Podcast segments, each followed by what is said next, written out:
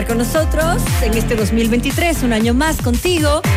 Daniel Sánchez Pacimiño, que nos va a hablar acerca de cuatro pilares de liderazgo cele- cerebral. Yo no sé, vine trabada, perdón. Dígalo usted. Sí, estamos, estamos aquí para, justamente en este nuevo año vienen nuevos retos. Las organizaciones están enfrentándose a cuatro problemas principales. Y es que como estamos saliendo del, de la época ya oficialmente de los generación X, que poco a poco iremos jubilándonos, porque ya estoy viviendo la adolescencia de la tercera edad, como decía mi tío. Este, ¿Ya te compraste un convertible? No todavía. Perdón, no me di cuenta que estoy con un... ¿Me puedes quitar de la cámara? No sé por qué me metí un, una de estas cosas que traje. Ya, habla. Ok. Entonces decía que en esta época hay cuatro desafíos, porque definitivamente lo, o sea, la generación de líderes de, los, de la generación X, poco a poco iremos saliendo ya. Y iremos entrando en la fase de jubilación. Y ahora los millennials que se creen jóvenes. Perdón, es- estamos, estás entrando en la etapa de jubilación. O sea, mi, mi- mi tío me dijo que desde los 45 años ya No, estás pero en, si la, los 40 son los nuevos 20. en la adolescencia de la tercera edad. No, no, no, yo me niego a creer eso. Por los pobres de los 40, ¿no? Eh, Claro. claro. Claro. Por esa gente. Por esa gente. Ni me quiero imaginar cuando esté subiendo al cuarto piso.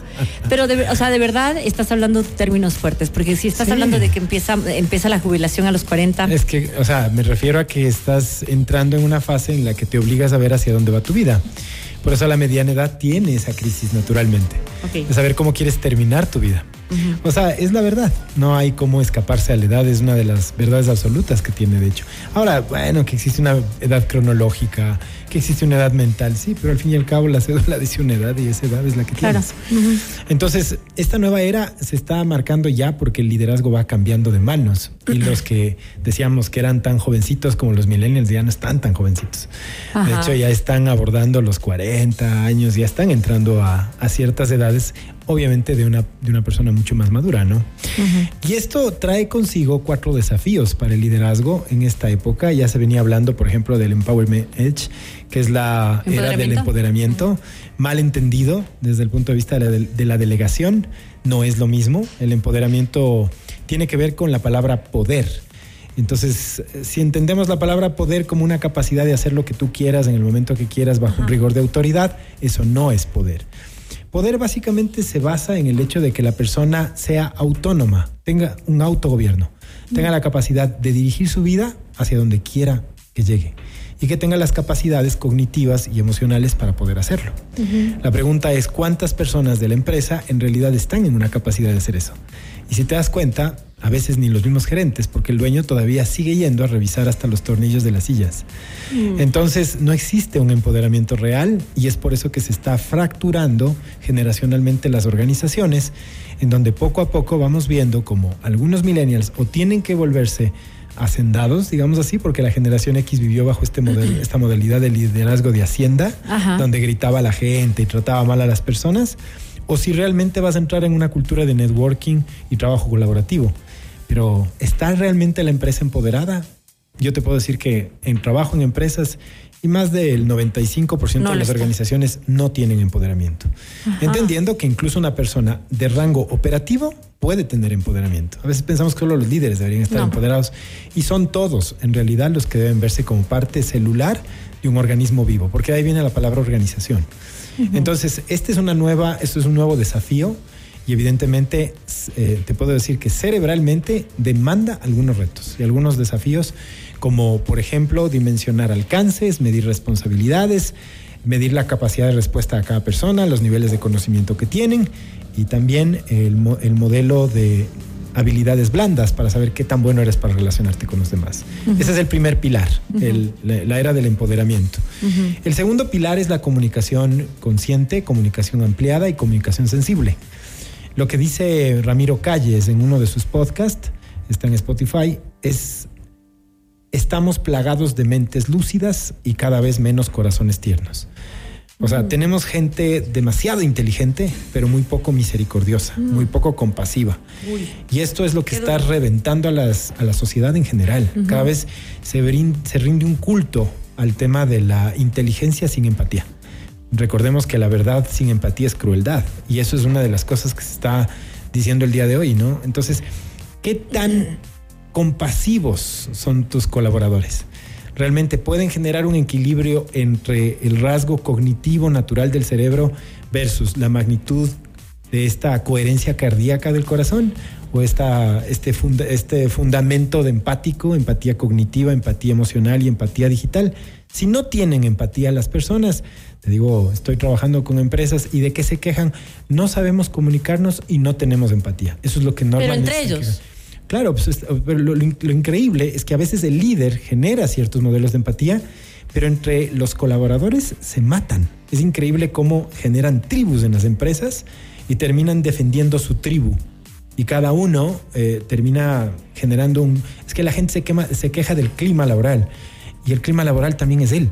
Entonces es como que... Pero bueno, pasa, cuando hablamos de empresas, pasa en la vida en general, en los colegios, en, todo, ¿no? O sea, realmente te haces tu círculo Y, dejas fuera a otras personas y así esas otras personas hacen otro círculo y entonces así son las sociedades, pues, Dani. Así es, así, así son ahora pero no deberían ser así, porque ese exceso de pensamiento y esa carencia de emoción es lo que está eh, consolidando justamente sociedades cada vez más crueles, que es lo que estamos viendo ahora, y las empresas son crueles, o sea, cada vez más crueles. Yo he escuchado empresas como cero tolerancia al error, aquí el que se equivoca sale.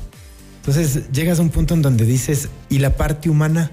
O sea, ¿en dónde quedó el rasgo? Claro. Claro. ¿En dónde? es parte de. La inteligencia artificial ha hecho que algunos dejen de ser inteligentes artificialmente. O sea, estamos matándonos eh, como seres humanos.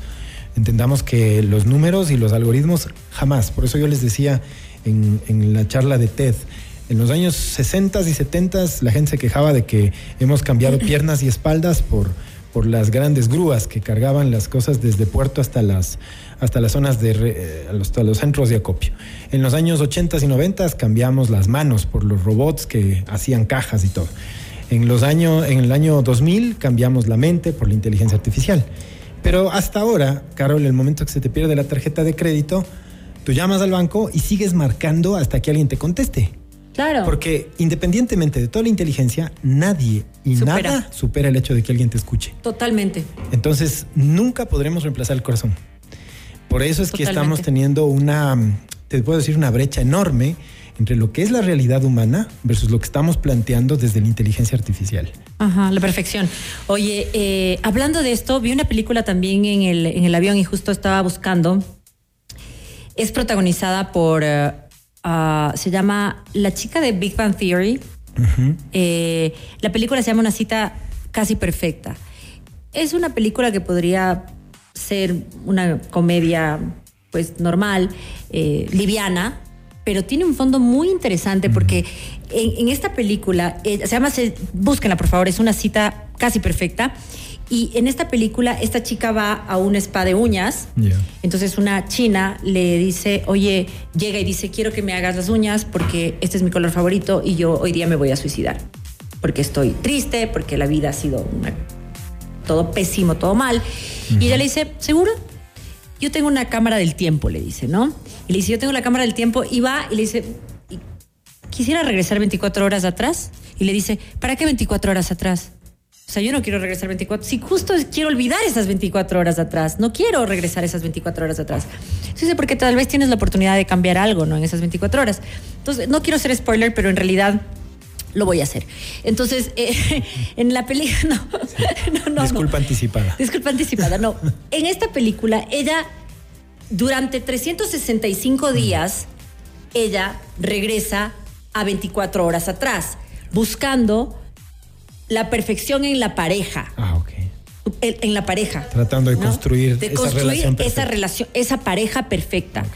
Y él le dice, ella le dice, bueno, y a la final se vuelve muy monótono, se vuelve muy, mira, entonces yo estoy aquí, yo vengo, te voy a decir la verdad, yo vengo del futuro. Y así es la parte de la película, como que al principio es súper, y después es, bueno, yo vengo del futuro, y es como que se repite la misma imagen toda la película. Entonces, una película súper loca, pero tiene un fondo muy fuerte, porque dice, él le dice, es que yo no quiero cambiar. Dice, es que yo lo que quiero es arreglarte, quiero saber de dónde vienen tus traumas, de dónde, si tu papá te abandonó, quiero que eso no suceda. Y él le dice, no, No quiero que me cambien porque yo, mi papá me abandonó y por eso soy la persona que soy ahora. No hagas que mi vida sea aburrida. Estás echando a perder mi pasado y mi presente. O sea, es tan la película ni parece que tiene ese, ese, ese, esa curva, ¿no? Que te va a llevar a esto, a entender en realidad. No sé si está en Netflix la película, pero sí en KLM. Viajen. sí en KLM. un poquito. Ahí está la película y es una cita casi perfecta. Y entonces ahí te das cuenta lo que yo siempre he dicho acá. No necesitas una vida perfecta. O sea, no la necesitas. Porque son tus altos y tus bajos, tus, tu, tu humanización, el haber pasado lo que has pasado, lo que te hace la persona que eres ahora. Sí, por eso yo tengo, Carol, resguardo con este tema de sanar el pasado. Ajá. Porque en realidad yo pienso que es deshonrarlo. Exacto. Lo que tienes que hacer es entenderlo. Perdón, pero los cordones. Pero probablemente sanarlo, no, no estás ya en el tiempo como para regresar a sanarlo. En realidad lo que hay es que construir el futuro. Porque eso sí está en tus manos. Exacto. Por eso me gusta mucho la definición de los de los eh, aymaras, de los indígenas que están entre Bolivia y Argentina, que dicen que el pasado en realidad está al frente y el futuro está en la espalda. ¿Por qué? Porque el pasado lo puedes ver, pero el futuro no. Entonces, cuando yo quiero arreglar el, pasado, está al frente, por favor. Y, la, y el, hombre en realidad, el, hombre en realidad camina para atrás. En el Twitter de FM Mundo y pones hashtag Daniel Sánchez. es que el, hombre camina para atrás, pero se llama Kipuru, significa mañana, que es un día a la espalda. Entonces caminamos hacia atrás, porque vamos descubriendo nuestra vida. Hacia atrás. Claro, entonces yo quiero o sea, el pasado está en tu vida. Está en tu. Eh, eh, Esto cambia, reconfigura el, cerebral. Totalmente, totalmente. Es súper difícil de, entender lo que tú dices, pero es lo único que se sabe, entonces. Así es, entonces. A ver, repítelo, por favor. Lo voy a anotar yo porque la Vale siempre anota después. ¡No me grites! yo llevo a empezar con el. a ver, déjame, por favor. el pasado. El pasado está al frente. Una canción con eso. está atrás. Qué belleza. Ajá. Por eso eh, esto a uno le obliga hasta a replantearse en dónde pone las cosas, porque uno cuando habla del futuro miras hacia adelante. Dices que yo voy a avanzar. No, no, en realidad estás yendo para atrás, porque te estás yendo a encontrar con, con lo que tienes que encontrarte y que no lo ves y que no sabes además. Y no cierras las heridas, ¿no? Claro, Tienes heridas en el pasado y sigues ahí. claro, no, cierras esas heridas. No, además, exacto, no, no es que yo puedo, no, pide perdón a alguien que ya está muerto. Tal vez tú haces el ejercicio, pero la persona ya se, ya se fue así. Entonces, mejor, es mejor entender qué pasó en ese momento para no repetirlo en el futuro. Pero hay gente que está todo el tiempo echando la culpa a los papás. Es que mis papás, sí, bueno, pero ya te diste cuenta, o sea, suelta. O sea, no les uses como señuelo de seguir cometiendo torpezas. Pues, o sea, ya, ya, ya pasó. Suelte el, eso. Pero no es que no es sanado. Entonces, sí, ese tipo de cosas. ¿no? Bien, a ver. Y por último, para cerrar las últimas dos cosas brevemente, es el urgentismo, es el exceso de que todo es para mañana. No, de hecho, la frase es todo es para ayer. Eso nos, está, nos, ha, nos ha generado una complicación enorme porque estamos viviendo todo el tiempo perdidos entre... no, la peor forma de definir el presente, en realidad, es saber que estoy en un espacio cuántico en donde estoy simplemente atado a un futuro y a un pasado ahí mismo. Entonces, hay gente que no entiende el presente y el presente es lo que estamos viviendo ahora, sí, pero hay gente que está en un presente que es como un sándwich, en donde siempre te está jalando el pasado para un lado y el futuro para el otro. Y eso piensan que es presente. No, entonces, ese urgentismo ha llevado a que todo absolutamente, ya no existen cosas importantes, no hay nada que agregue valor, no hay cosas cotidianas, todo absolutamente está metido en la misma caja y es que todo es como que tuviera fecha de entrega y todo se te está acabando en cinco minutos. Eso también está complicando mucho. Y la última es la famosa milla extra, el tema de la proactividad. A todo el mundo le están exigiendo que dé un poco más, que dé un poco más. Y tú te exiges, ¿no? Y, las empresas tienen este que tema. que eres menos. Tenemos que vender más y gastar menos. O sea, ese es lo que están pidiendo en todo lado. Entonces, hasta por fórmula matemática no cuadra. Porque si voy a vender más, voy a gastar más. Entonces, eso te, he dicho yo toda la vida. Yo eso es lo que les he dicho toda la vida. No gastarás tanto, pero ¿por qué si estoy ganando más? Si matemáticamente, matemáticamente cuadra. Yo te, ahí está. Por favor, déjame este live guarda. Por favor, pone lo mejor del 2023. Entonces, esa otra, si te das cuenta, todas son disfunciones cuánticas que le llevan al cerebro a fracturarse cognitivamente y a terminar como Miguel Bosé. ¿Viste? Y eso que no lo has visto.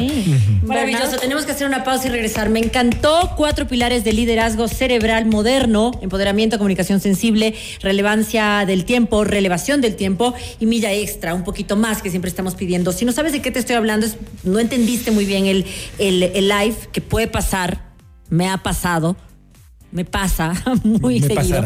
Me pasará, no me dejará de pasar. Vuelve a escuchar, vuelve a escuchar, por favor, el programa que está grabado y que sale el día de mañana ya está en Biblioteca de Audios y ahorita mismo lo puedes ver en nuestro canal de YouTube en FM Mundo Live, ¿ok? Para que sepas exactamente todas las maravillas que se dicen en este programa, contenido gratuito para ti durante dos horas, siempre lo tenemos. Gracias, vamos a hacer una pausa y regresamos. ¿Cuáles son tus redes sociales, por favor, Dani? Eh, Daniel Sánchez Pazimín en cualquier red social y la otra cosa es contenido gratuito y además genuino, es decir, es investigación de todos los que trabajamos aquí. ¡Qué bien! ¡Un aplauso!